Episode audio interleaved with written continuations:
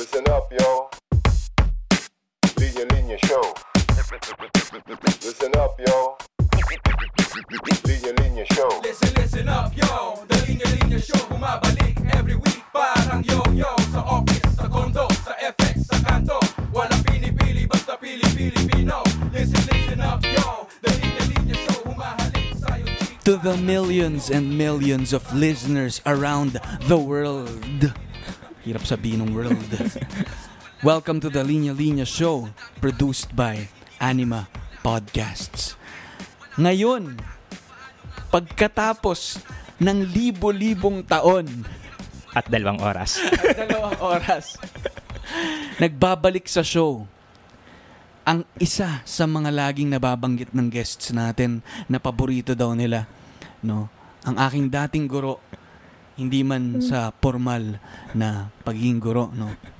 Ang iniidolo, premyadong makata, nobelista, twitterista, mandirigma ng pag-ibig, Sir Edgar Samar. Eh, Hello, Ali. Gusto kong, gusto kong maniwala dun sa mga sinasabi mo kung hindi lang tayo dalawang oras na binubuting-ting Oo nga, eh, grabe guys. Kung alam nyo lang yung mga eksena namin dito ni Sir Egay, no? Hindi kasi kami mga teki eh. Pero second run na namin to. Oo. No? Balik kalahating araw na kaming nagre-record.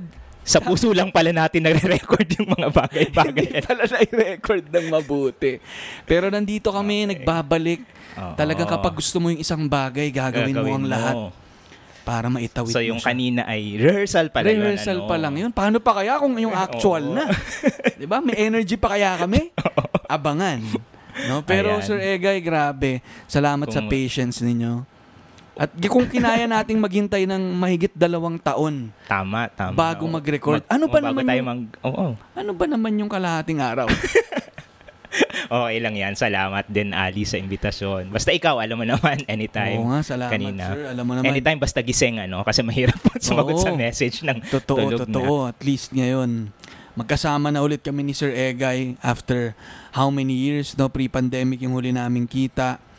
Um, nag-record, siguro isa kayo sa mga una kong nag-guest na. Oo. nung nag-solo ako. Kaya, At kanina nga dun sa hindi na, hindi pala na record nating usapan, na-resolve na natin na 2018 yon ano? Kasi medyo matagal, nga eh, matagal, buti din, na lang. matagal Buti- din nating inalala kung Blessing 2018 din ba, pala. 2019. Kasi, Kasi sabi natin itong Binabanggit ni Sir Egay dun eh, no? Nitong pandemic. Kanina, hindi namin ma determine kung kailan nga ba yun? 2018 ba yun? 2019? Oo. Kasi, ano ang eh, nasigurado natin ay unreliable ang alaala, Yun. hindi ba? quotable agad eh, unreliable ang alaala. Kasunod ng technology na unreliable. Nako. In competition sila. eh. Dalawa lang yan, alaala o technology. Mamili ka. Kasi memory din sir ang Oo, technology. tama. Kaya nga memory card ang tawag dyan. Kanina pa natin yung yung yung ano hard drive, external Hard hard drive na memory din. Kaya hard drive yan sir, mahirap usapin yan. ng espasyo ano ng Yeah. utak natin, ng mga pinagsisidlan. Kailangan mong magbura kanina kailangan ng magbura. laman nitong laptop mo para Para may maiambag ang bagong mga memories. Tama. Ay, grabe. Kahit sa psychology, 'di ba, sinasabi na hindi talaga natin posibleng, kumbaga, para rin sa katinuan natin, kaya kailangang meron tayong makalimutan kasi hindi ka rin mag-work uh, bilang tao ng mahusay kung lag, imagine kung lagi mong dala lahat ng alaala no, sa bawat sandali. So, in- incapable din talaga tayo para doon. Yan, binibigyan natin ng katiran.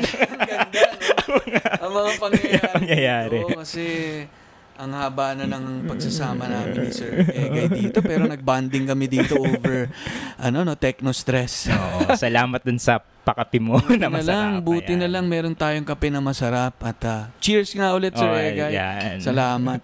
No, so ito sa wakas makapagkwentuhan na ulit kami ni Sir Egay after how many years at ah, ano pa face to face ulit, no? Kinukwento ko nga kanina eh, nag-attempt kaming magkita sa Japan nung pumunta ka, pumunta ako doon pre-pandemic. Alam ko na yun eh, 2019 yun. Yan. March, pre-pandemic. Isang linggo bago mag-lockdown. Mas, hindi naman mag-lockdown na pero magsimula talagang ma-declare na siya as a pandemic. Ay, yun ba? Eh, Yun yun. 2020 nga yun. 2020. Ang kulit pa naman talaga nga naman, oh. Totoo nga. 2020. Yun, so, March. 2019 tayo nag-record. Yun, sabi ko na eh. 20, ano Mali pa- Balik na. Balik na naman. Na naman tama, tayo. tama, sir. 2018 kasi, kami pa ni Victor nun magkasama. Ah, okay. 2019, solo na ako. 2020, pumunta ako ng So, Japan. ibig sabihin, huling ano pala, parang Hul- huling hirit na. bago Kasi nag-lockdown. nagsimula na nun, sir, na nagma- nagmamask na yung mga tao. Ah, Tapos okay. na, naubos na yung mask. Oo. So, may napulot nga lang ako mask doon. Yun ang ginamit ko eh. Kaya pala meron akong kilala naghahanap siya nung nahulog niyang mask. yan, yan. Siya, ako yun. Ako Ah, yung dumampot nun. Pero huling bira talaga yon ng Oo. ano, bago mag talagang magkaroon ng pandemic. Hindi kami nakapagkita ni Sir Egay. Mm.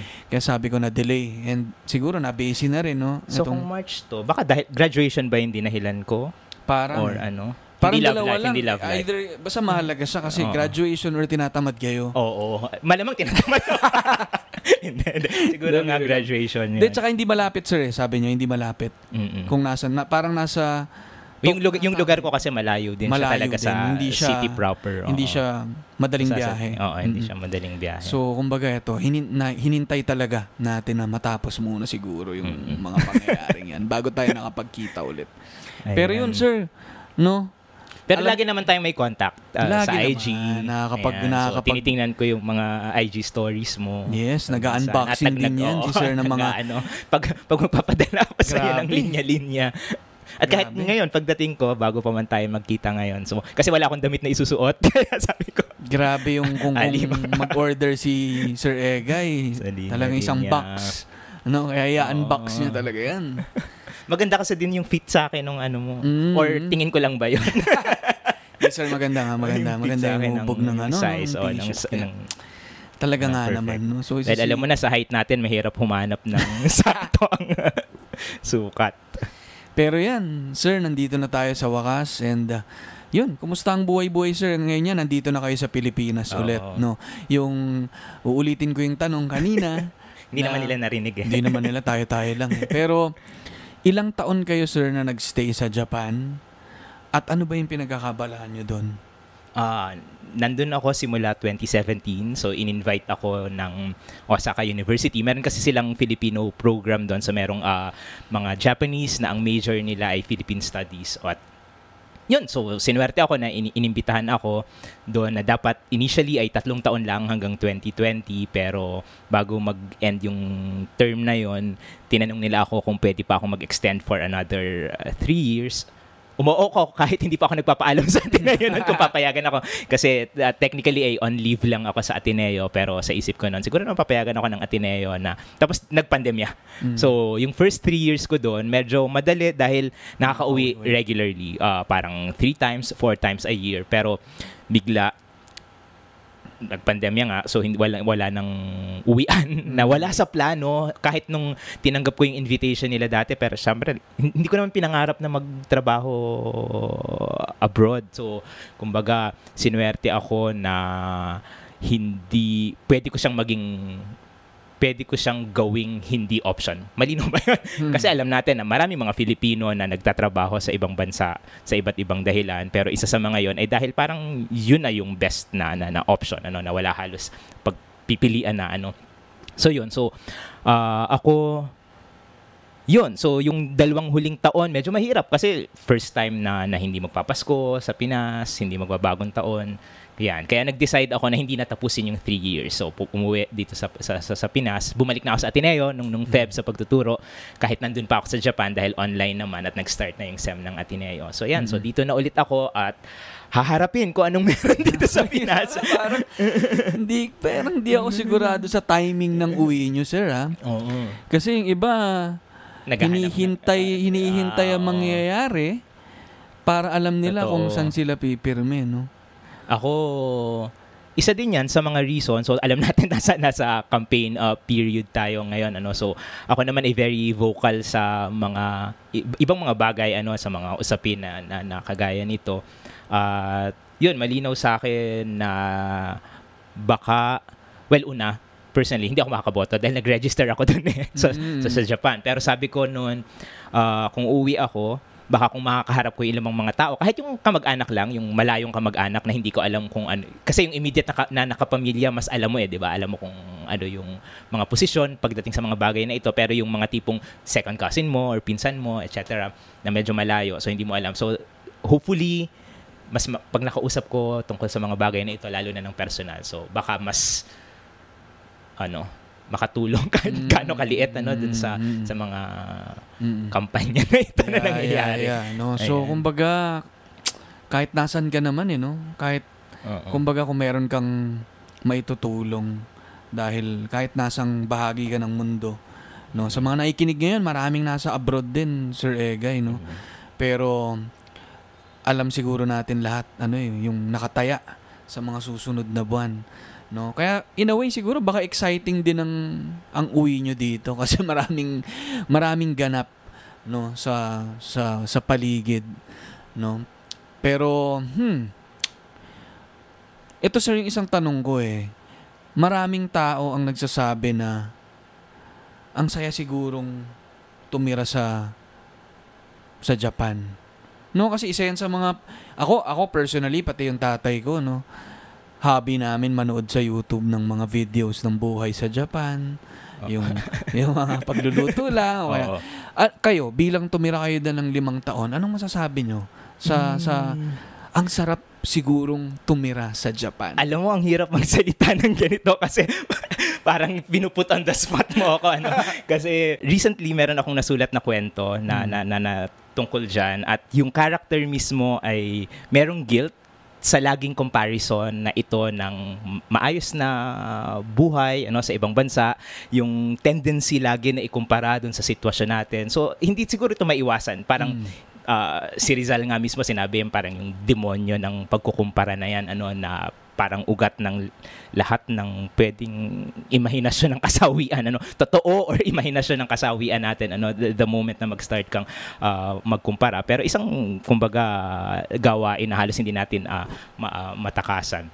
Ah, ah, so pinasa ko dun sa character ano? So yung yung yung, Sir Egay to. Oo, Yung character to, yung ano character dun sa, sa sa kwento na yun. Um, so, so so parang ganun. So parang may guilt ano dun sa ganung comparison. Pero kumbaga lagi pa ring pakiramdam niya syempre sa kabila ng mga mga ganitong nakikita mo na alwa ng buhay ano dun sa sa, sa ibang bansa. Dahil totoo naman halimbawa ah, literal transportation na system. Isa siguro sa, mga mapapansin natin ano na, na na yung ease ng transportation na kaya mong magplano ng araw mo at isipin na ganitong oras ako aalis, ganitong oras ako maglalakad sa labas ng bahay, papalabas ng bahay papunta sa bus stop dahil ganitong oras darating yung bus. At halos hindi yun na, na- kumbaga isa, dalawang beses sa limang taon ko naranasan na na-late yung bus ng isa, dalawang minuto. So, yung mga, ga- mga ganitong bagay ano na, na, na, na nakikita mo doon. Pero yun nga, kagaya siguro ng character dun sa kwento na sinulat ko para sa Japan Foundation, invite nila ako na, na magsulat at nas, nasa website na nila yon Ah, sa isip ko, sa kabila ng mga ganito, tayo, syempre na buong buhay mo pa rin at imahinasyon mo ay itong bayan na ito, ano, yung kinalakihan mo at ganan. So, personally, din ay yung pakiramdam na kaya kong isipin na parang kaya ko lang isipin na maging totoong malungkot na malungkot at totoong masayang masaya sa Pilipinas. Parang regardless dun sa kung nasaan man ako. So, yun. At uh, totoo yung, yung, yung alwan at saka mga pagkain. di ba? So, yung dali na halimbawa kung, kung mahilig ka ako kasi medyo mahilig sa Japanese food halimbawa Mm. sushi so kahit hindi ka sa sushi restaurant mismo kakain yung lalabas ka lang ng ng convenience store or supermarket yung mga ganito so yun um medyo maalwan yung buhay pero hindi ko ang hindi ko siguro talaga kaya eh seasons lalo na taglamig So, yun yung Mm. hindi ako maka-adapt. Pero, yan. So, yung sistema na very, ano, ve- very convenient, ah, na nag-work, ano, sa kanila, yun yung siguro pinaka-commendable para sa akin. Pero syempre alam natin sa lahat ng mga ganitong ah, sistema meron ding mga ibang bagay. May, may mga ibang issue rin kumbaga sila sa buhay. At isa rin yun sa mga hinarap ko dun sa mga recent na stories na kinikreate ko na nasa cycle ng ng ng ng, ng Japan. Halimbawa at ito to medyo sensitive at pwedeng triggering ano dun, dun, dun sa iba.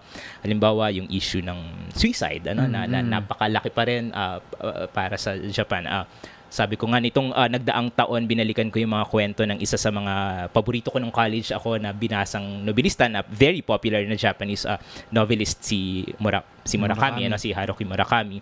At nung binalikan ko noon ko lang kumbaga naunawaan yung tindi ng ah, paraan niya, tindi ng space na, na ibinigay niya sa issue ng suicide sa mga nobela niya, lalo na yung earlier novels niya. Dahil nga, ah, na-realize ko na hindi lang siya bahagi nung mala- malawakang lipunan ng Japan, kundi yung mga writers din mismo. Ang dami nilang writers na nagpa- eh, sa, sa count nila halos 100 ng famous writers nung 20th century lang ay nag-suicide.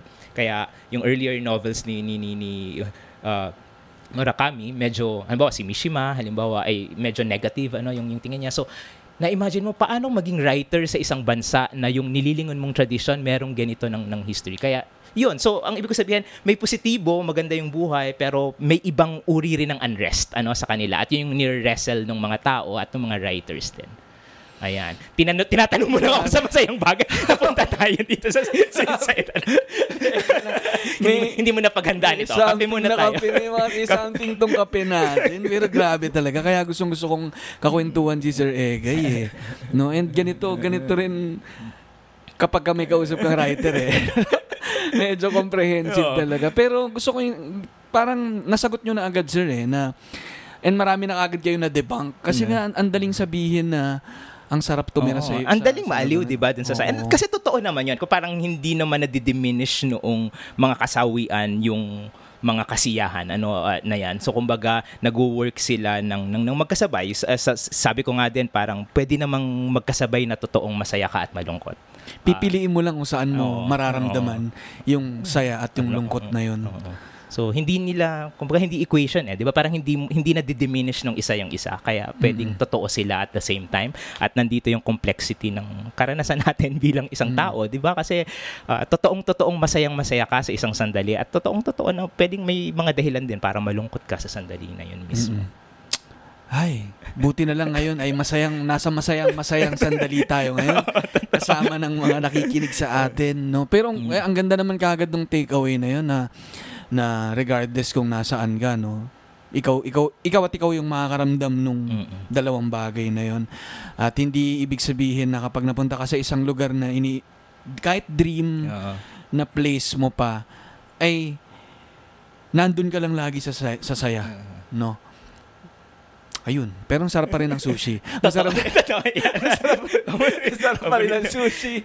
Ang at, sarap pa at rin. na may malapit pala akong sushi place sa bahay na Mm. hi- dahil uh, hindi ko siya na-explore kasi nakatago siya sa isang area na nung nagkaroon ako ng isa sa mga naging ka-close ko meron kung, kung meron dito na, nasusubaybayan ang aking buhay ng konti sa IG so may mga kay, naging kaibigan so may naging kaibigan ako na Japanese nitong pandemya rin kasi nag-aaral ako ng Japanese. So nagkakilala kami sa isang parang language learning na app. Siya naman ay major ng um, uh, English. So gusto niya ng practice na ganun. So so yun. So yung mga kainan na malapit lang pala sa bahay na kagaya nga nitong parang Kaiten Sushi so isa sa mga sushi place dun sa sa area so yun yung isa sa mga paborito naming kainan na yan pinaalala mo na miss ko Oo nga tuloy. Ako, mukhang alam ko na kung saan tayo kakain Oo. mamaya, sir. ah. Oo, May yan. malapit na dito? Tokyo, Malapit. Tokyo dito. eh. May Daiso dito eh. Hindi, pero ako rin tuloy, nami-miss ko yung, Oo. yung Japan. And ako, ako, ako lang, kasi yung tatay ko rin kasi sobrang ano, sobrang fond niya rin sa Oo. ano. Parang second home niya rin in a way ang Japan kasi pabalik-balik din siya doon. Pero siya rin mismo nagsasabi eh, na meron din siyang mga bagay doon na ano, na may mga karanasan din siya doon na iba rin talaga Oo. dito Oo. na hindi mo rin makukumpara. So, Sabi mo kasi nag-train yung tatay mo Ayun, dati kinukwento ko pala kanina. sumo wrestler. oo. nananiwala si Sir Egay. Tinanong niya, sabi ko kasi Sir Egay, yung tatay ko, parang nag-training sa Japan eh, nung mga 25 years old ata siya. Tapos, ah, sabi niya kung bilang ano, sabi ko sumo wrestler. Pero hindi, hindi nag-sumo wrestler yung tatay ko. Pero kinukwento ko na, ano eh, nakwento na rin ata ng tatay ko to eh. Nag-training siya doon dahil nagtrabaho siya sa automotive industry sa, sa Honda. Tapos meron siyang naging kaibigan doon. So parang mga anim na buwan ata yung training niya eh, sa Suzuka. Tapos yung si Imai-san ito na siya rin yung nagkumupkup sa amin nung tumira kami sa Japan. So sa mga nakapag-Japan na no, ang saya 'di ba na nasa Nasa Kyoto, Tokyo, Osaka, ganyan. Yun yung mga common na pinupuntahan. Pero tong Suzuka, iba rin eh. Sana mapuntahan nyo. Medyo probinsya na siya, sir eh. Napuntahan nyo ba yun? Hindi, hindi ko napuntahan. Yun nga eh, parang hindi siya Susuko ka ba puntahan. dyan? Yan!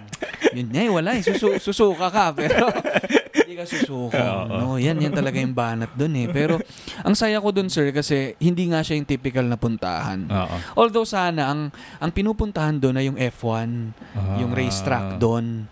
Eh, nagkataon May, na- may hilig ba yung... Ay, yung tatay mo nga tatay kasi ko rin kung kasi, sa sasakyan talaga Mahilig yung yun ano sa niya. oo. sasakyan, ganyan. Pero dati daw nakanood siya doon. So parang yun yung dream din sana namin na kapag babalik kami doon, Makakapanood. makakapanood Oo. kami. No, pero yung isang memorable sa akin doon, nakakain kami ng ramen doon, sir, na saksakan ng sarap. Hindi ko alam yung pangalan niya, pero sa may sa Nara ata namin na puntahan eh. Tapos sobrang garlicky nung Oo. broth niya. Tapos sobrang kapal nung chaso, chaso siya, na yung pork Oo. na ano. Tapos may Chinese cabbage siya. Oo. Sobrang sarap. Tapos yung ano niya, yung yung pot stickers Yeah. niya, yung mga dim sum na naka da- na dumplings Yeah. na fried dumplings. Ang sarap din. Kalimutan ko yung name eh.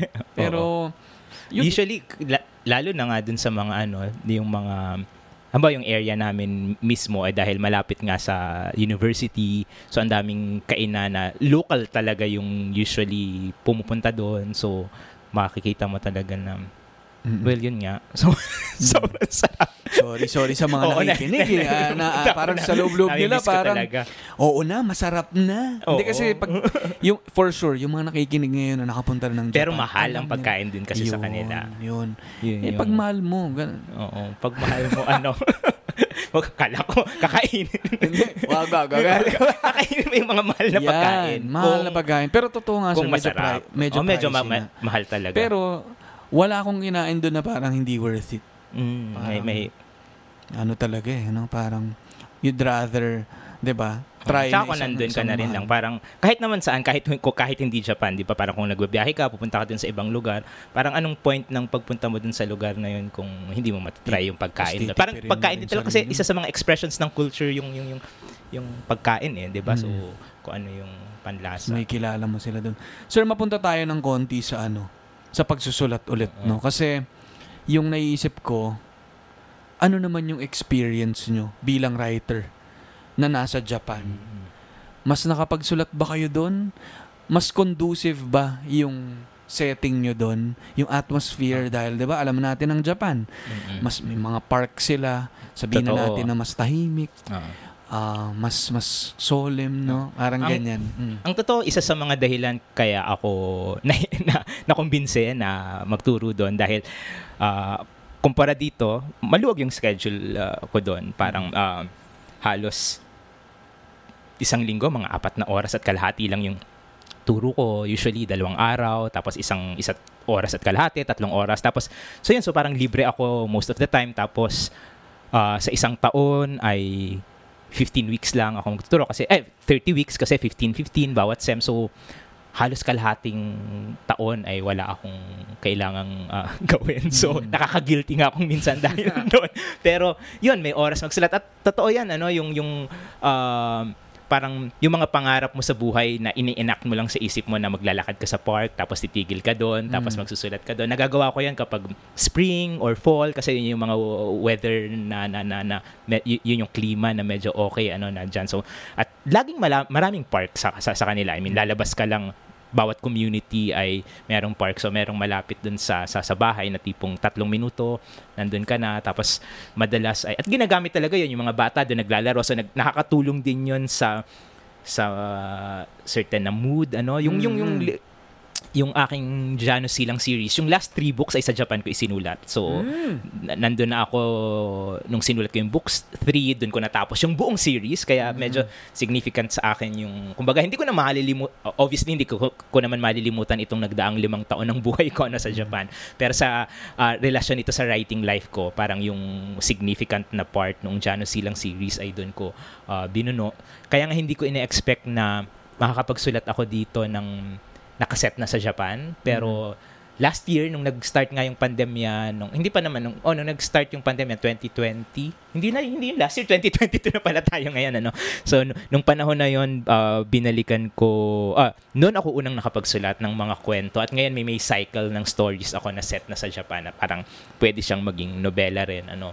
So noon lang. Kasi akala ko dati parang tanggap ko naman yung possibil- posibilidad na hindi ako at all makapagsulat ng kwento na, na hindi naman dahil naranasan ko yung buhay sa Japan eh may mapuproduce ako ano na na kwento parang hindi ka naman kumbaga hindi mo naman dinadanas bilang isang manunulat hindi mo man pinagdadaanan yung mga bagay dahil gusto mong maging material ito ano necessarily parang kung dumating ay dumating pero ah, kung hindi ay parang uh, may iba ka namang mga pwedeng harapin ano so at laging option yung hindi pagsusulat ano so sa buhay Kahit nang gaano Oo, kaganda yung oo. lugar mo. So so yun. So pero yun biglang nasimulan yun yung yung yung yung project na yun ah, na I don't think kung maiisip ko or mapapag-isipan ko or magiging bahagi ng mga gusto kong isulat kung hindi ko rin naranasan yung buhay dun, dun, dun sa, sa, sa Japan. So, yun. Yung isa nga dun ay nasa Japan Foundation website na. So, yung isa sa Mm. cycles ng Mm-mm. sa cycle ng stories na ito. So, nandun. So,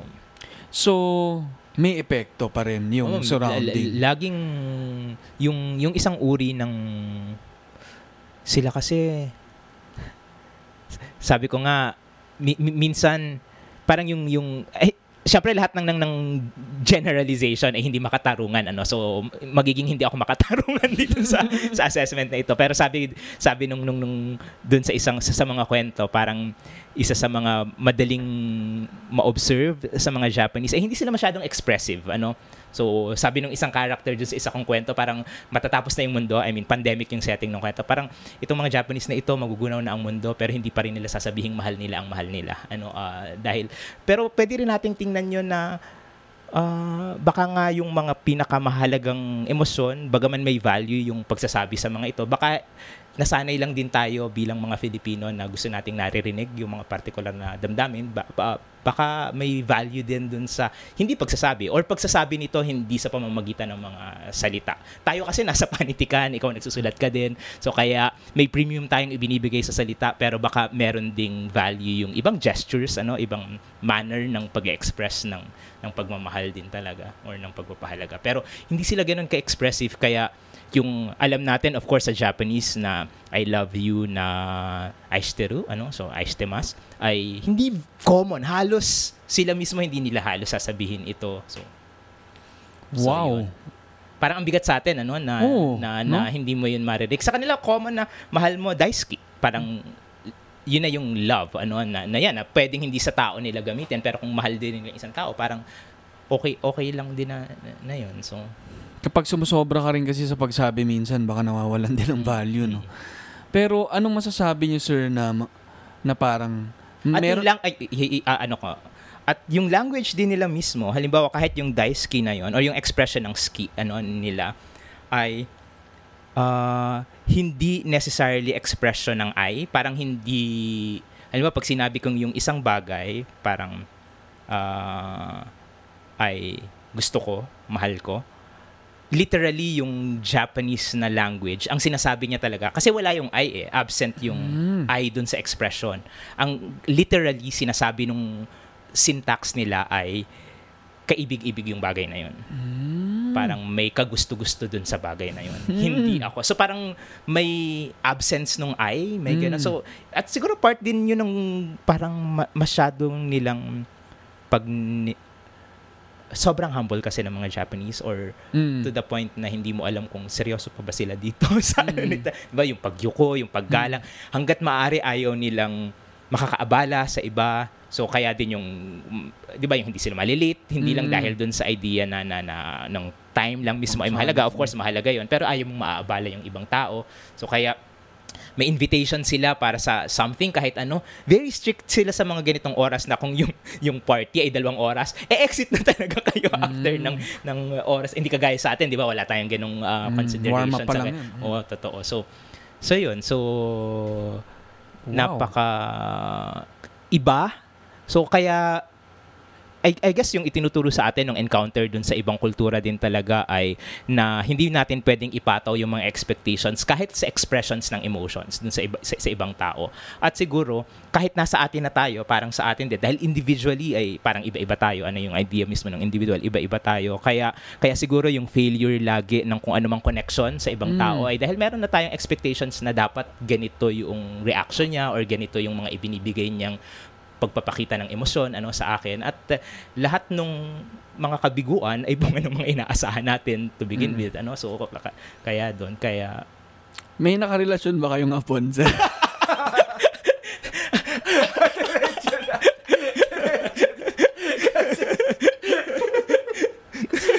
So- Diretso na, diretso. Diretsahan na ba to ano bang title ng show na ito yung, yung, yung, yung, yung, yung, yung linya ba dito ay straight line Kasi parang papunta na dun, sir eh.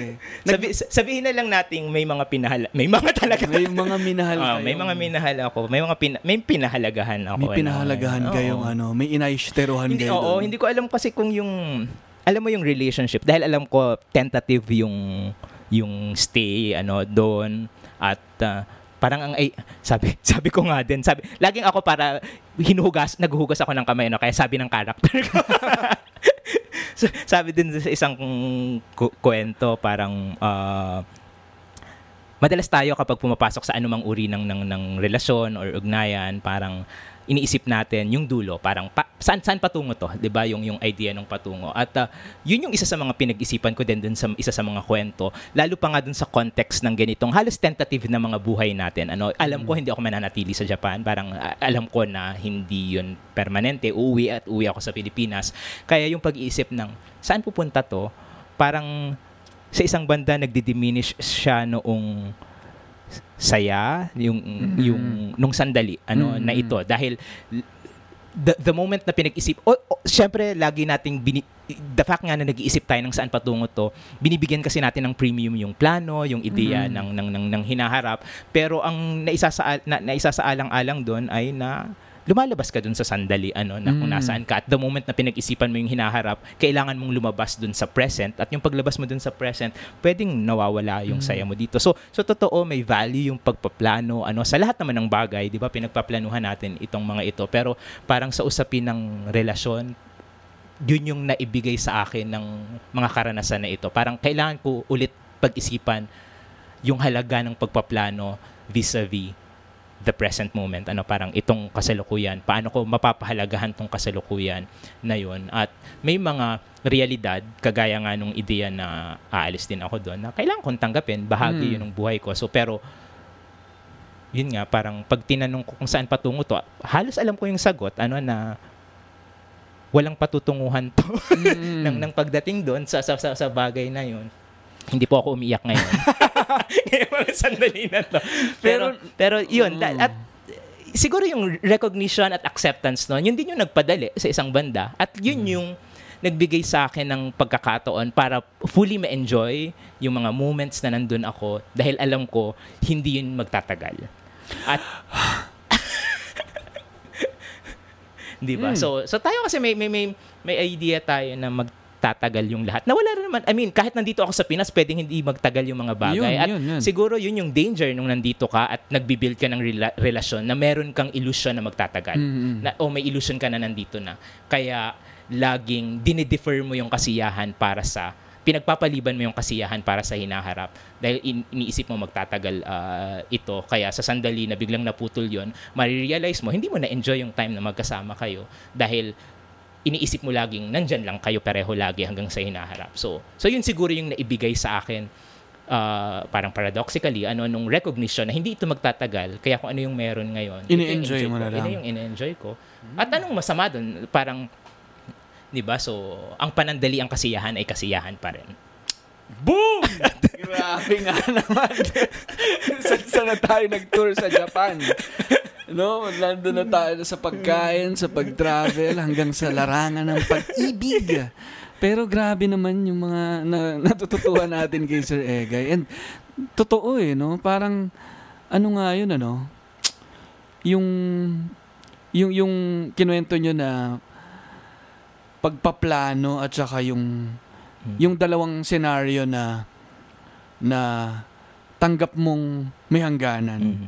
at saka kung nasa ibang bansa ka no you're with someone na alam mong maghihiwalay din Oo. kayo at kapag nandito ka naman sa Pilipinas na alam mo nyo naman na hindi kayo maghihiwalay minsan naman nakukulong ka pa rin dun sa sa idea nung magsasama naman dulo, tayo eh. hanggang dulo pero anong sinasabi nung nung dalawang scenario din na yun no? regardless kung ano yung scenario mo dapat nandun ka sa sandali Oo. Magkasama kayo. Kasi kung minsan, uh, yun nga, uh, nakakaligtaan mo na nakakalimutan yung tingnan yung isa't isa dahil Mm. uh, totoo na may value yung pag, kumbaga iba, ibang hindi hindi naman kasi sila hindi naman mutually exclusive yung pagpaplano ng mga mas practical na bagay ano dun sa kumbaga bahagi yun ng pag-establish ng buhay ano na magkasama pero yung yung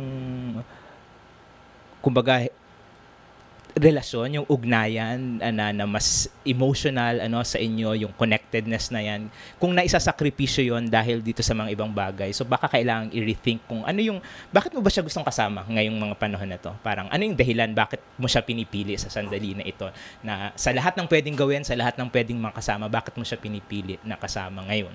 So, Mm-mm. yun yung kailangan laging balikan. Mm, At ano yung dahilan nun, di ba? So, at meron tayong parang vague na sagot na masaya ka kasi kapag kasama mo siya, 'di ba? So kung ano man yung meaning natin ng kasiyahan sa sa bawat isa. So um, para sa atin. So yun lang yung kumbaga hinawakan ko doon sa bawat sandali na na nandun. So la- parang maging masaya sa bawat pagkakataon. Na kaya Mm. nating maging masaya dahil hindi madaling maging masaya sa sa panahon na.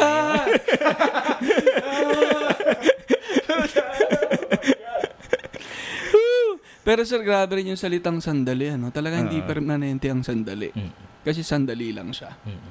So, kailangan nandun ka sa sandaling yun. Dahil sandaling umalis ka sa sandaling Ah, oo.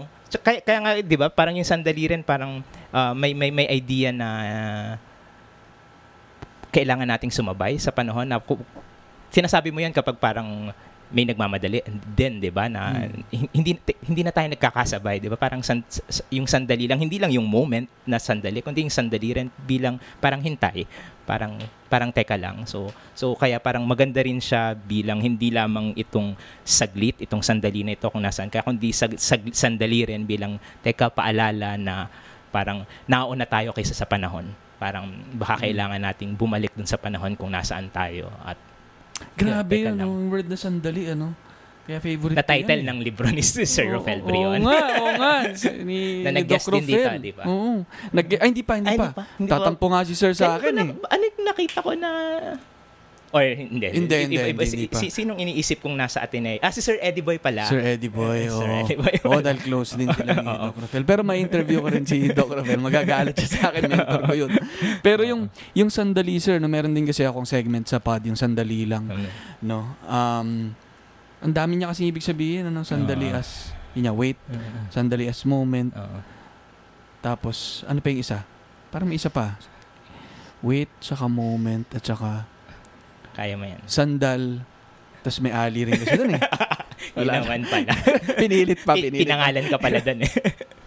Hindi, pero ayun, no? Sana tayo napunta? Ba tayo napunta sa, sa sandaling ito. sa sandaling nandito. ito? Oo. No, pero ang ang kaya ko rin natanong yan, sir, eh, siguro dahil siguro may another layer pa of challenge kung nasa ibang bansa ka. Eh. Tas, again, may ibang lingwahe nga rin at may Totoo. ibang may may barrier din niya dun sa interesting talaga yung kinuwento Pero, niyo pero, na- pero yun yung naging connection ng ko sa mga tao din doon. Parang yung, I mean, nandun ako to begin with Mm. dahil nagtuturo rin ako ng language doon, ng Filipino. Pero yung iba, kung, mong- kung mga nakakausap, parang kinakausap nila ako kasi nag-aaral ng English or nag-aaral ng, ng, ng Filipino. Ako din, nag-aaral ng Japanese. At ah, nakikita mo nga dito sa, kumbaga, kung paano yung WeChat din talaga ay opportunity nga ng ganitong, kumbaga, connection, ano, parang paano ka, kayo makakonect sa isa't isa nang merong recognition na merong mga hindi matatawid and yet parang ganun lahat ng relationship, 'di ba? Alam mo or at least yung recognition mo para maging healthy yung relationship. ah sinusubok nyong tawirin lahat ng kaya nyong tawirin pero alam nyo na at some point merong mga hindi matatawid at okay lang yun parang ah, hindi nyo naman kailangang lubusang naunawaan yung isa't isa para malaman ninyo na mahalaga kayo sa isa't isa Grabe naman yon Sir Egay. Grabe. Pero totoo, totoong totoo. Diba? And ano eh, no, Kasi kahit, kung nga- minsan gusto nating maunawaan natin yung isa't isa pero at doon nagsisimula yung frustration, di ba? So, kahit parehas kayo ng diksyonaryo, no? oo. Tugma lahat ng mga salita, hindi pa rin kayo lubusang magiging Oo. tugma. Oo. No? Uh, So katulad din ng magkaiba kayo ng diksyonaryo, no? Kung Filipino dictionary ka, Japanese dictionary siya. May mga magtutugma, may mga hindi rin Totoo. magtutugma. No? So ayun. May hindi- mga akala mo na intindihan mo pero hindi pala. Pero yun, pero hindi naman yun yung katapusan ng lahat. I mean, hanggat magkasama kayo, may pagkakataon para magpaliwanag sa isa't isa, may pagkakataon para maunawaan. Pero yun nga, wala ding compulsion na lahat maunawaan. Parang laging sa mga ganun, yung, yung, yung, yung, ito kasi yung mga binigyan na, kumbaga ito yung mga nire-rethink ko ano, sa buhay habang nagkakaedad tayo. Alam mo na, nasa late 20s na tayo. Oo nga eh. Malapit na tayo mawala sa diksyonaryo. Sinungaling pa rin yan. So, pero ibig sabihin, yung mga ganito yung nire-rethink ko, yung mga binibigyan natin ng premium dati, tapos gusto kong pag-isipan, ano ba yung value? Halimbawa nga kanina, nabanggit ko yung, yung hanggang dulo, yung patutunguhan, ano na binibigyan natin ng value. Ito, yung, isa pang binibigyan natin ng value ay halimbawa yung lubos, ano, paglubos ng mga bagay. Parang pinag-iisipan ko ulit kung ano talaga yung implication nun at kung ano yung dating nun, kung mas yun nga at iniisip ko bak- bak- baka isa rin yun sa mga problema ano na parang yung ganong tindi ng pressure na lubusin lahat ng mga bagay? At ano ba talagang ibig sabihin nun? Dahil kung kung nagbibigay yun sa atin ng matinding paghahangad na magbigay mag parang mag-expect ano umasa ng ng gagawin ng ibang tao para sa atin baka hindi na rin siya kumbaga necessarily positive ano na na, na, na bagay yung paglubos na ito. Anong masama ng kaunti. Anong masama dun sa eto muna, 'di ba? Na yan. Parang yung yung yung ganun, parang baka kailangan ang i-rethink natin ay yung yung yung mga ano, mga mga itinuturing nating mahalaga sa lahat ng relasyon ano dati at tingnan ano ba yung nandito at bakit masaya pa rin ako kahit nandito. Kasi yun yung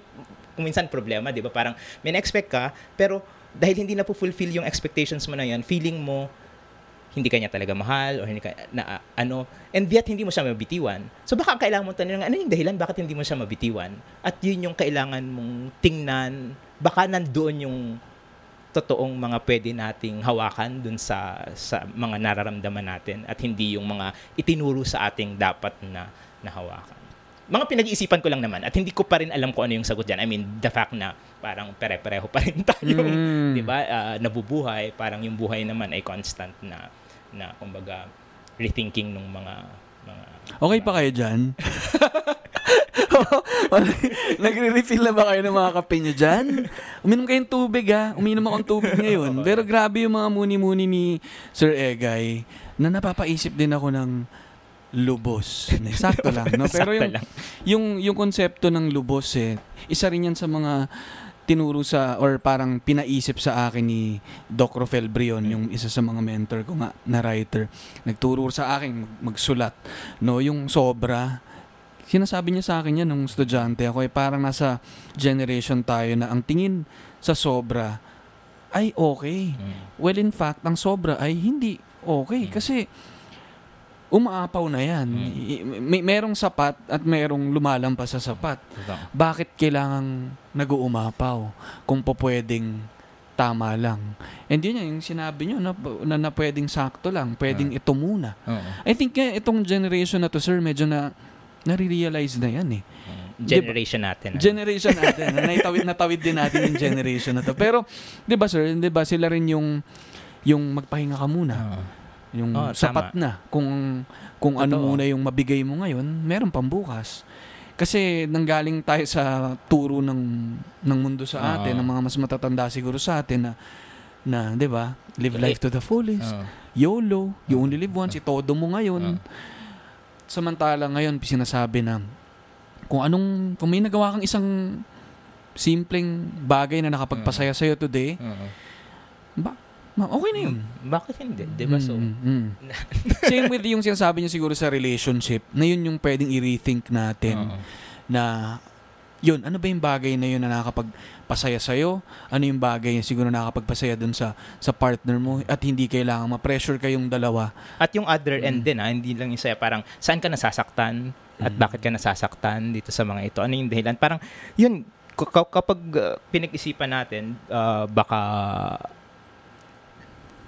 may iba tayong kumbaga para maging paraan ano ng pag, pagtingin dito. Parang hindi naman sa ah, ano kasi lahat ng emosyon naman ay valid. Parang nasaktan ka nasiyahan ka parang valid ito na emosyon ano na emotional ah, ah, na response. At ah, kailangan lang natin sigurong pag-isipan yung mga dahilan nga para alam natin kung hanggang saan din natin ka- kaya at gustong manatili dun, dun sa ganong uri ng emosyon. Kasi hindi naman natin matatakasan lahat ng mga emosyon na, na ito ay bahagi talaga sila ng kumbaga ng sharpening natin ano pagpapatala sa atin ah, ah, bilang tao. So of course yung yung yung sakit hangga't maaari gusto nating maiwasan at gusto rin nating maiwasan na makasakit ano ng ng ng, ng ibang tao pero ah, yun, lahat. Parang kailangan din natin pag-isipan kung, kung kailan nangyayari yun at ano yung mga dahilan kung bakit tayo nasasaktan. Ano, na yan. Ako lang, yung naisip ko ngayon, sir, magandang pag-isipan itong mga to, magandang pagmunihan itong mga to. Pero, ilang taon na rin kasi ako nagmumuni. eh. Wala rin namang masama dyan. o, wala rin naman masama, pero parang kailangan natang i-apply yung mga ganito para ito. malaman mo, eh, no? 'Di ba? Pero yun, sir, Eh, kayo. ah, oh, eh, ikaw, tinanong mo ako sa love life. O, ako ang hindi updated sa love life mo. Ay, wala tayong ma-update eh. No, parang yung, Kala mo, yung, ah. yung, Hindi so- ko na ibabalik sa'yo yung tanong. parang yung software ata ng ating recording kanina, hindi updated. Ah, eh. hindi updated. No, Ah, pero yan. wala rin, wala, wala rin ako makukwento, sir. Pero siguro, etong mga nakaraang taon, marami rin akong oras para pag-isipan, pagmunihan din. Siguro, nakukulangan pa ako sa sarili ko siguro sa pag-reflect din Mm. talaga eh, na bakit kaya hindi nag-work yung Oo. huli? Ano kaya yung hinahanap ko talaga? Oo. ano kayang yung basta parang di ako makapag deep Mm. dive pa eh. May Mm. tendency ako na doon ko na sa pag-iisipan kapag nandun na ako eh. Na. No, ang hirap din sa akin i as an overthinker na to ah, Mm-mm. Na iniisip ko tong mga bagay na to. Pero pakiramdam ko lang sir, parang kahit anong is- pag-isipan ko minsan kapag nandun ka na mag mababasag karamihan ng iniisip mo eh. Kaya tingin ko dapat iba rin kapag ka nangyayari na siya at napag-iisipan mo siya along the way. O siguro ba, nakabaon na sa isip mo yung mga natutuhan mo from previous relationships.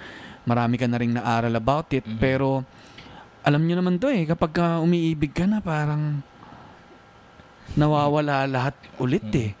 Ang hirap, ang Eh, hirap. la- la- lahat nung ano, parang lahat nung, siguro lahat ng mga bagay na mahalaga sa atin, laging bago sa bawat pagkakataon. Ano? So, kumbaga, kahit gaano karaming natutuhan natin sa mga dating karanasan, pagharap mo sa isang panibagong relasyon, iba yung configuration ng mga bagay. Yes. So, pwede mo lang magamit yung mga natutuhan mo up to a certain extent.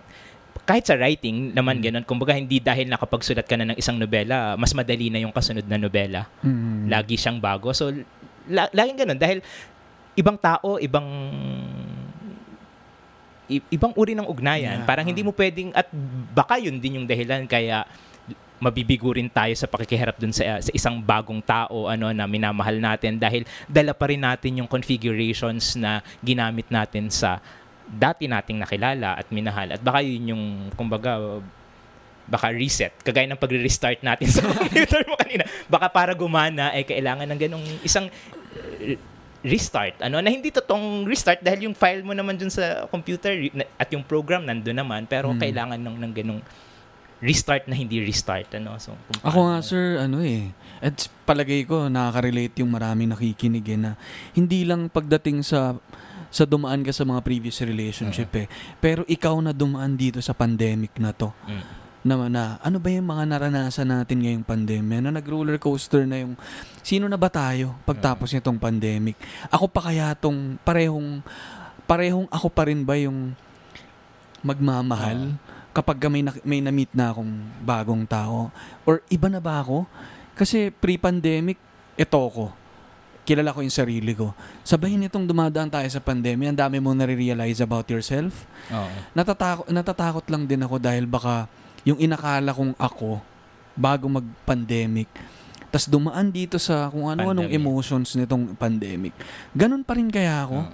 kapag ah, may na-meet ako at ah, sinubok na kilalanin siya at mahalin tong taong to.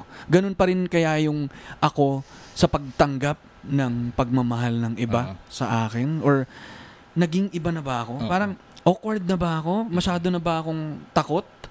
Dahil naramdaman ko tong Oo. mga ganitong emosyon na iniiwasan ko na. Yun. Well, malalaman natin yan talaga kapag sinubok na ulit nating humarap ano sa mga tao, makipag-usap kasi yun yung kumbaga nawala talaga yung opportunity na yun na na, na makaharap ano yung yung yung isa't isa. Parang makita na yan ng ng, ng harapan. At ah, ang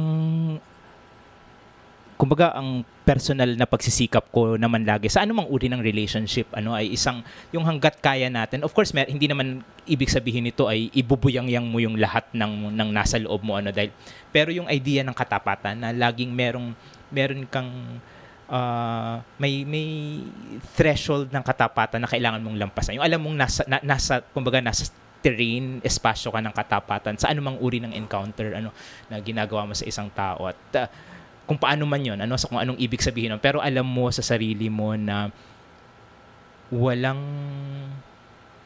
walang hindi matapat doon kung anong ibig sabihin nun oh, Mm, mm. medyo hindi siya ano eh hindi siya wa- wa- wala hindi naman to procedural eh na na may steps ano eh, dito Mm. parang mas nasa isang uri siya nga siya ng ng ng, ng response ng loob yung loob natin yung alam mo na sa loob mo ay may katapatan doon sa pakikiram. Hindi ko alam kung paano ko siya ipapaliwanag. Pero yun, wa- wa- wala siyang step at baka bahagi nga yun. Kasi oras na binigyan mo rin siya ng step, baka hindi na rin yun matapat. Pero, Mm. pero laging ganun. Kaya siguro, kung, kung kaya ba natin na mag-build ng relationship na ulit, ano kapag humarap sa isang tao, or kapag may nakita na ulit tayo, or ta- tayo pa ba yun, or kung ano ba yun, siguro, ma- ma- masasagot mo yun eh kapag nandun ka na sa sandali na yun kasi yung loob mo yung magre-respond Mm. sa sarili mo sa mismo at magsasabi sa iyo kung ah, nagiging matapat ka ba dun sa sandali na yun. Ano? So, Siguro pag ano eh, no, ma-overcome din yung takot na yun. Yung unang step lang na maglakas loob ka ulit. Na ibahagi yung sarili mo. Mm. And siguro paboritong parang quote dun sa Janus Silang ng mga readers ay yung natatakot ako pero okay lang matakot. Ano, kung da, no? And ngayon ano, yun yan, nabalo tayo ng takot talaga nitong pandemic eh, pero okay lang matakot. At parang yung sinasabi nyo kanina, Sir Ega, ibabalik ko sa sa yung language barrier, 'di ba, na may mga bagay na hindi ka maunawaan or pwedeng maging opening pa yung pagiging foreign mo sa isang lugar. 'di ba?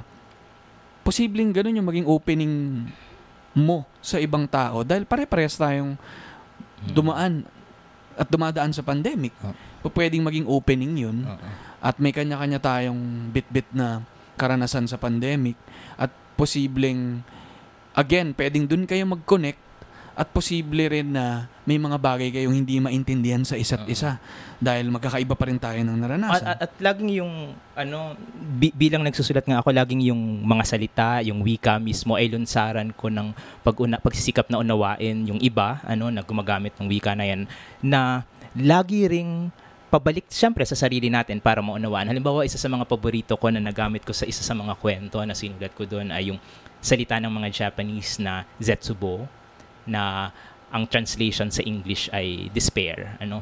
Ah, na iniisip ko noon ano sa Tagalog meron bang salita para doon sa ah, ang ang mga Tagalog ano tapos ang pinakamalapit na sa atin ay yung galing sa Spanish na desperado ano so Mm. desperasyon ano Mm. so pero parang tiningnan ko sa diksyonaryo so wala at parang isang moment yun ng ano ng ng ng insight ano para sa akin na nasa level nga ng language na ibig sabihin ah ang, ang kung sasalin ko halimbawa sa Filipino ay kawalan ng pag-asa ano yung yung yung despair. So ibig sabihin walang isang salita para doon kailangan kong kailangan kong sabihin yung pag-asa at sabihin na absent yung pag-asa para doon so ibig sabihin pwedeng walang walang pag-asa ano yung mga sinuunang Tagalog. So wala silang konsepto para doon at uh, pero merong pag-asa ano laging may pag-asa. At parang may isang may isang magkasabay na na, na pag-asa doon ano pa- hope doon doon sa idea na yon na parang bago dumating yung mga Kastila, bago dumating yung desperasyon sa atin, ay wala tayong desperasyon. Ano? Parang wa- walang ganong uh, idea. Pero ngayon na nandyan na, bahagi na rin, parang hindi naman natin, yes, foreign siya, ano? pero bahagi yung foreign na, na ito ng kung sino na rin tayo ngayon.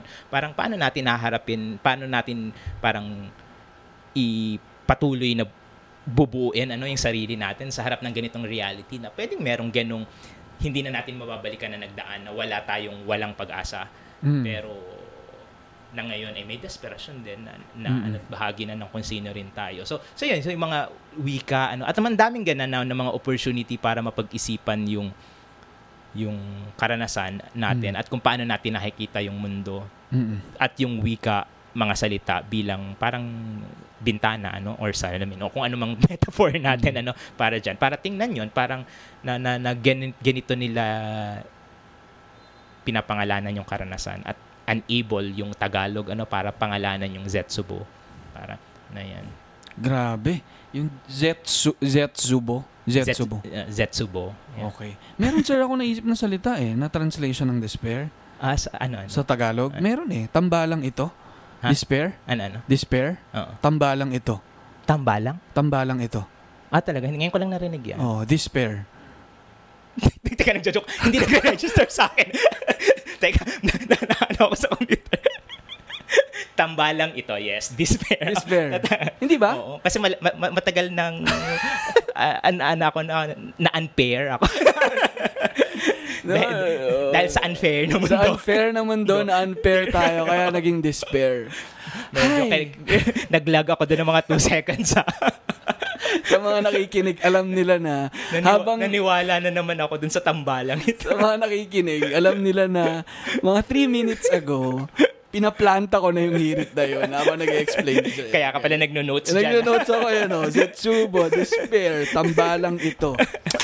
Hay, nako, despair. Pero ang galing, ano, ang galing lang nung, nung language nga, ano, na grabe naman yung realization na yun, no? Wala pala tayong salita for that. Mm, Na for eksakto. despair, And- ano?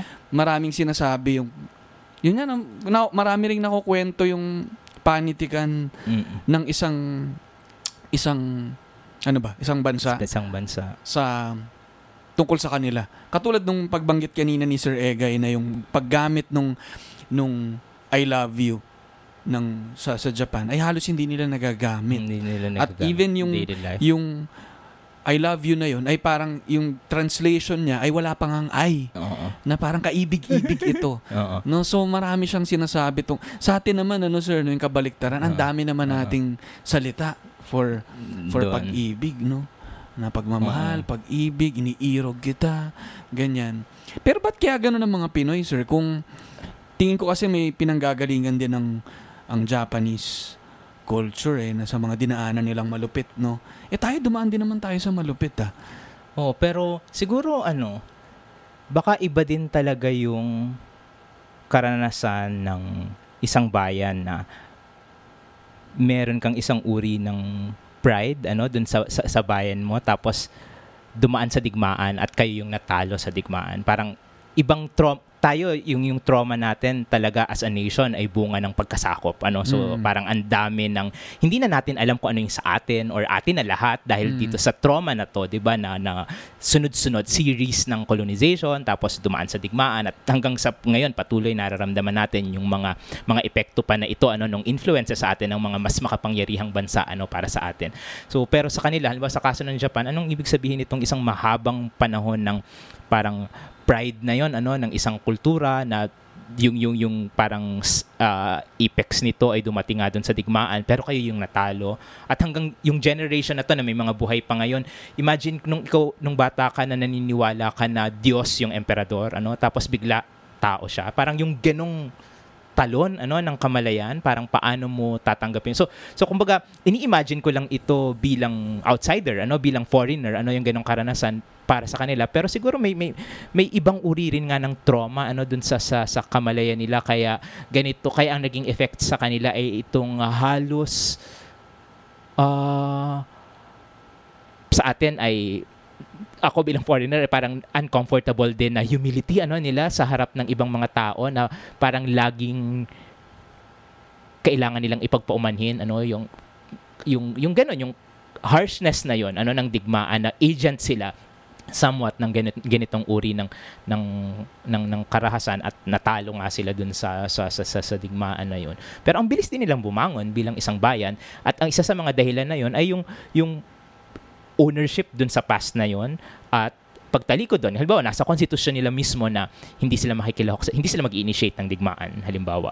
At yun yung mga recently ay parang mga pinagtatalunan ng mga politiko sa kanila dahil sila nga ay ally ng US nung dumating itong issue ng Ukraine, etc. Mm. So, nung dumating ito, parang paano kapag pinahiningan ano ng ng troops ano yung yung Japan clear sa constitution nila na, na hindi sila magi-initiate ng digmaan pero tutulong ba sila uh, explicitly Mm. sa, sa sa mga ito? So so mga ganan so pero yun the fact na inilagay nila talaga yun sa constitution ano so ibig sabihin may may recognition sila na mali yung posisyon nila dun sa, sa nangyaring digmaan at hindi sa abot ng makakaya nila as a nation hindi nila uulitin yon ano o hindi sila mag mangunguna ano sa pakikidigma. So yung ganong ownership Mm, ng bayan ano na alam mo na gana na may malaki kayong kamalian sa Mm. kasaysayan parang Sana all!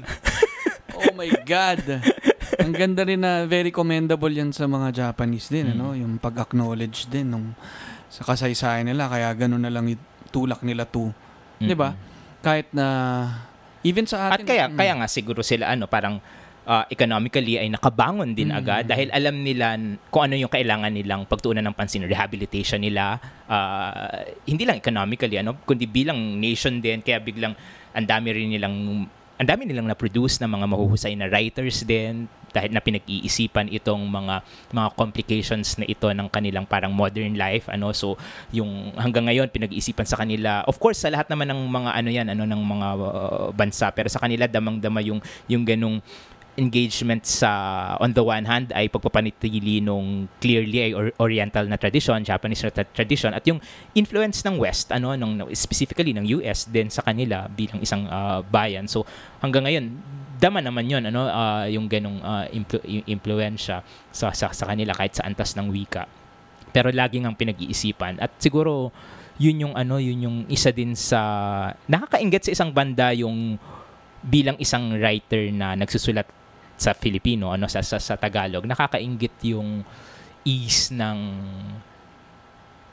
translation halimbawa sa kanila na na ah, nasa Japanese ano yung yung maraming halos lahat ng mga bagay yun naman yung difficulty ko bilang foreigner na nandun na po, hindi nila ako sinasaalang-alang na hindi ko naintindihan itong mga pinapadalang directions ano ng mga ito. Pero yun yun yung ganong um, matinding pagpapahalaga rin nila dun dun sa development ng national language nila uh, bilang isang wika para pag-isahin din sila bilang isang bayan. Pero of course, meron silang ngayon naman na din na matinding ano yung pag-aaral ng pagsisikap na pag-aralan yung ibang mga wika, English halimbawa. At the fact nga na nagtuturo ako doon, isang university doon na merong Filipino program, may mga majors ng Filipino na mas marami sa major namin sa Ateneo. Oh my God. Di ba? Oo, so no? sila ay may ah, ngayon mag increase na nga sila sa I think kasi dati ay parang 12 to 15 bawat year yung ah, Filipino yung major. So eh sa department namin sa Filipino sa Ateneo dalawa, isa yung nagme-major ng Filipino. Oo, Tayo di ba pinapalakpakan niya yun eh. Yung mga, yung mga nagme-major. ah.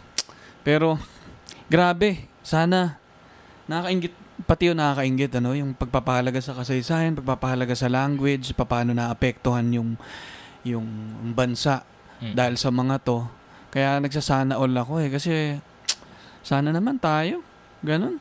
And, uh, ang ganda lang itawid siguro to, papunta tayo ngayon sa sa part ng kasaysayan natin na pwede ulit nating piliin yung mga pinuno na sana nagpapahalaga Totoo. sa mga bagay na to.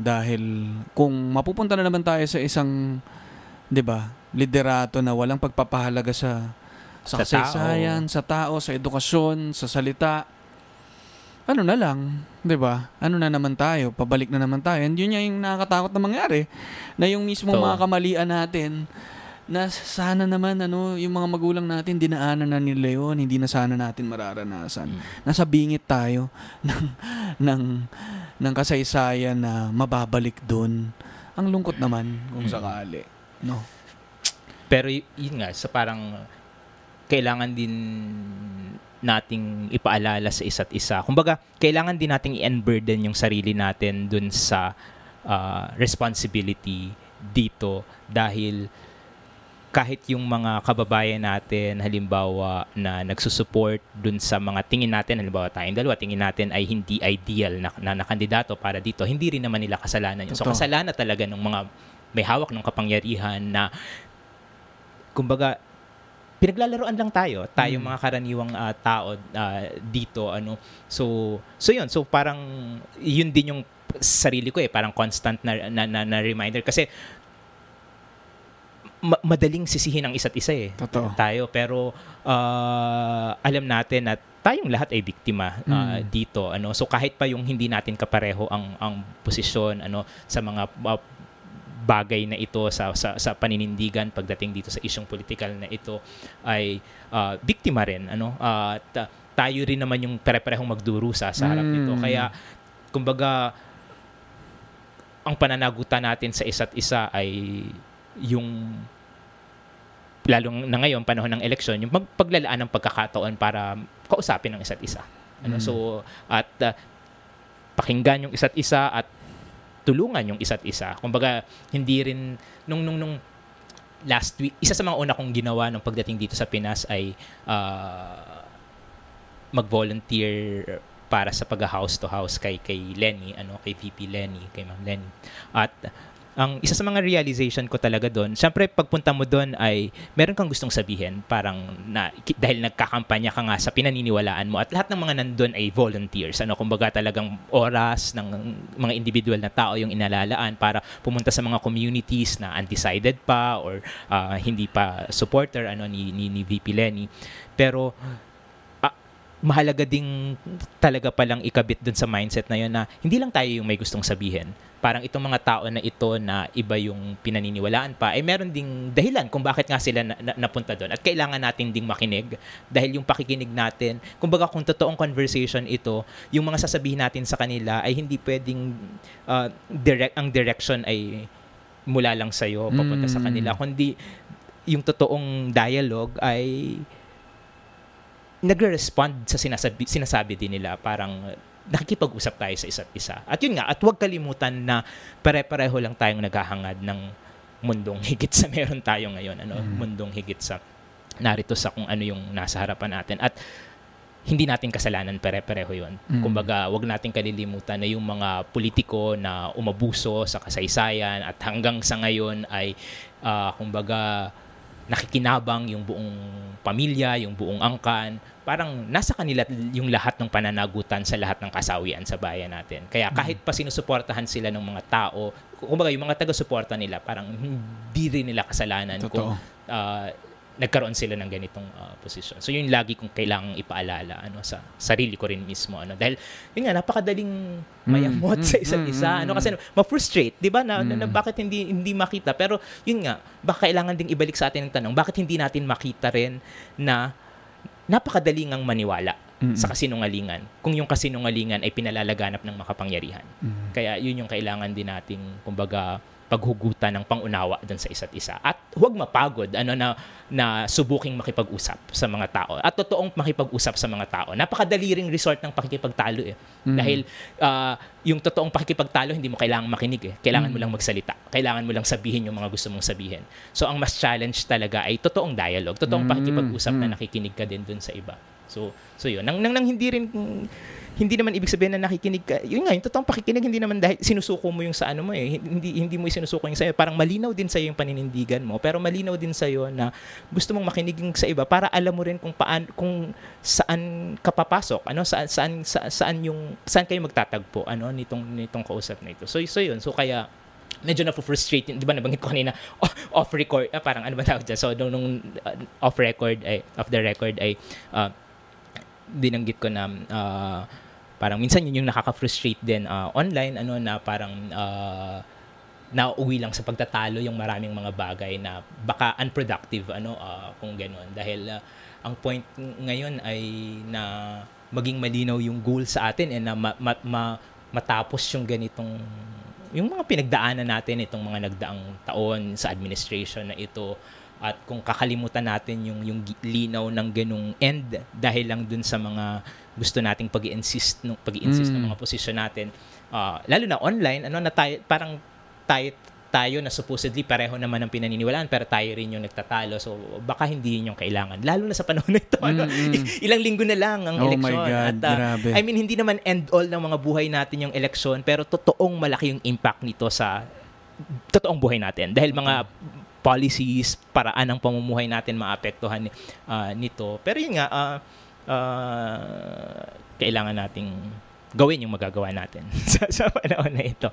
At nakakatuwa rin naman, I mean, yung positive na note ay of course, nakita rin natin talaga yung kaya nga tinawag halimbawa yung kay VP Lenia People's Campaign, ano, yung initiative din talaga ng mga tao, lahat ng tao mula sa iba't ibang sectors na na sa abot ng makakaya, kung ano yung magagawa individually para makapag-contribute sa anumang paraan, oras nila, ano resources na meron sila para dito sa kampanya na ito ay yun. Sinusuportahan mo naman si Lenia. Joke lang. hindi ba? Hindi ba? Um, okay pero- lang ba na magkita ka ng mga ganon Okay dito? naman, okay. Okay. Pero grabe Sir Egay ano, ang, ang a- ako ito naman yung halaga ng pakikipag-usap at pakikinig eh, no. Ang dami nating na na tackle and umabot nga tayo dito sa umabot tayo from sushi, from Ikaw pagkain. ang nagpasok to niya. ano to uh, saan saan na kami napunta ni Sir Egay pero ang gandang matapos dito sa sa pinaka siguro isa sa mga pinakamahalagang bagay na kailangan natin pag-isipan no pagmunihan itong mga darating na buwan yung mga desisyon na gagawin natin. And ang daming realizations ano na hindi ko na uulitin dahil ang daming takeaways doon sa mga huling sinabi ni Sir Egay.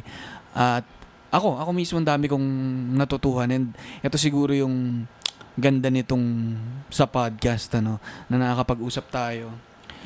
Nakikinig itong mga listeners natin at um, sana makapag-share din kayo ng mga for sure ang dami nyo ng pinagmumunihan ngayon tungkol Mm. dito.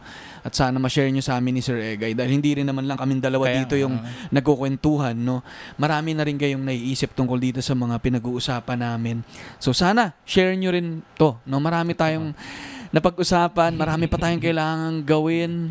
Pero ang mahalaga 'di ba bukas tayong um, makinig sa isa't isa at gawin yung mga very challenging na hamon sa atin itong panahon natin. Tama. Sa lahat ng larangan ano, tungkol man yan sa pag-ibig, you know, tungkol man yan sa sa ano ba? Ano pa ba yung mga napag-usapan natin? Kahit Pagsusulat, Sa pagsusulat, sa career, buhay, bayan. sa buhay at sa bayan ano. Maraming hamon sa atin. Pero ang malaga, nandito tayo, may pagkakataon pa rin tayong gawin yung mga mga bagay at yun, sana ma-realize natin at the end of the day lalo na sa usapin ng lipunan sa bayan na again may may iisang goal naman tayong lahat na mas mapabuti yung kondisyon natin.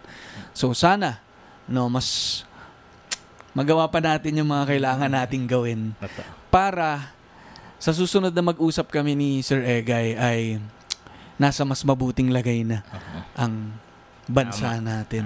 Sana, sana. Ay, oh my God. Grabe.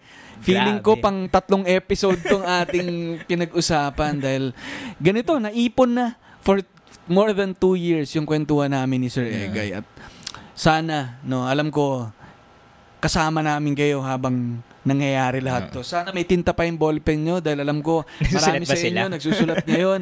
Alam ko, nakita ko sa ano mo, IG mo na parang nagkaroon kayo ng get-together ng Ay, mga oo, listeners. sir. oo. Sana makasama kayo Oo, minsan next doon time, yung oo. Kasi hindi na nga lang sir Oo, Zoomstahan nakita kasi ko nga parang nagkita na kami in person. So, ang saya rin na ganun, no? oo, na may makita community. oo. yung community na magkakasama. And yun, isang mahal, malaking paalala yun, Sir Egay, ah, na magkakaiba kami. Oo. Magkakaiba kami ng edad, magkakaiba Oo. kami ng pinanggalingan.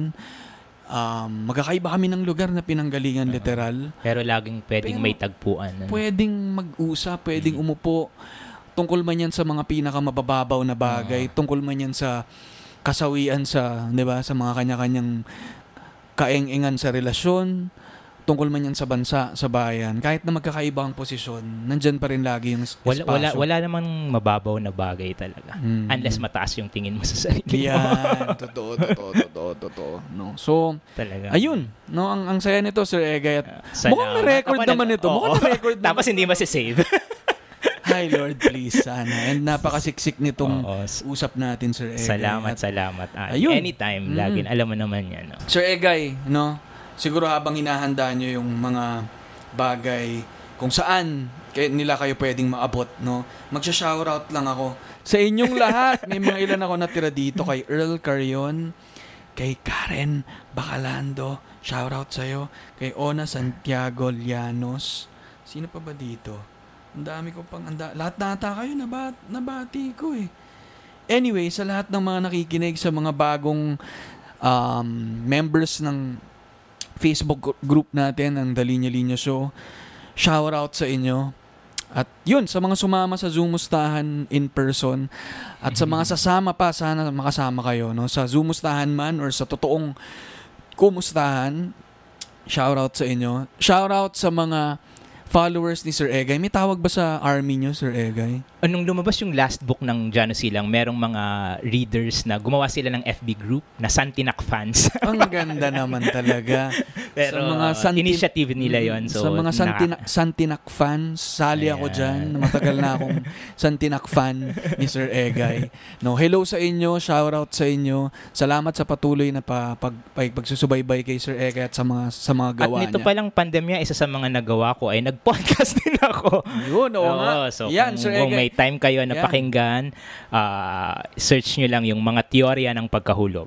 Ayan. So kung hindi nyo pa nakikipapakinggan, mag-start kay season 3 na kasi ngayon, pero mag-start kayo sa season 1. Tapos kung feel niyo yung ganitong ah, podcast, yung, ah, I mean, pag napakinggan nyo yung mga unang episodes, so yan. So sana pakinggan nyo. Nakikinig ako, sir, pero nasa mga bandang simula pa lang ako Oo. na, na mga episodes. Oo. Hit the follow button para Ayan. naman every time na maglalabas si Sir Egay, mapakinggan nyo yan. Ako, sa akin, isang episode lang ni Sir Egay, s- parang siksik na yung araw ko eh. Kasi, ang dami niya kagad na, na, na ituturo doon. Tapos yung, iba rin yung style ni Sir eh, na, na, na, Feel na, very- feel na feel ko pag record Kasi ako lang mag-isa. Hindi Oo. kagaya kasi nitong sa'yo may kausap Conversation kasi. na iba din talaga yung Iba rin. feel. Ano, and, ah, Pero yun, mag-isa si Sir Egay, pero parang naririnig ko siya. Na parang nandyan siya, parang nak- katabi ko siya. And ang dami niyang uh, sinishare doon ng mga learnings niya. So, Ah.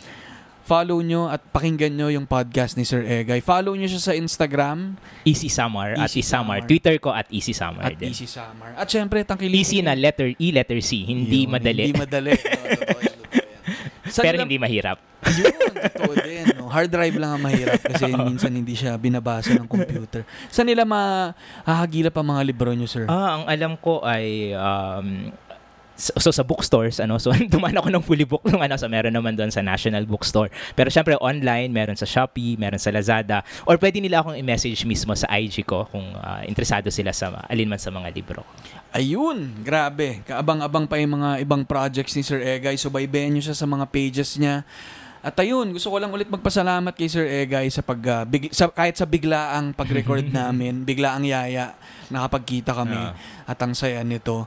At ayun, lagit lagi ako nagpapasalamat kay Sir kasi malaking malaking impluwensya siya sa pagsusulat ko, sa pagbuo ng linya-linya. At maraming salamat Sir Egay sa pagiging inspirasyon sa pagsusulat at sa marami pang ibang bagay sa buhay, sa pagiging Pilipino. Yan, yan, isa sa mga naging inspiration ko college pa lang. Yun, salamat sir. At yun, gutom na kami ni Sir Egay. Maghanap na kami ng. Japanese food dito sa malapit. No? Sige. At ayun, Sir Egay, salamat. Salamat hanggang sa ulit. ulit eh. tayo Ay. soon. Ingat kayong Salamat lahat. sa inyong lahat. Si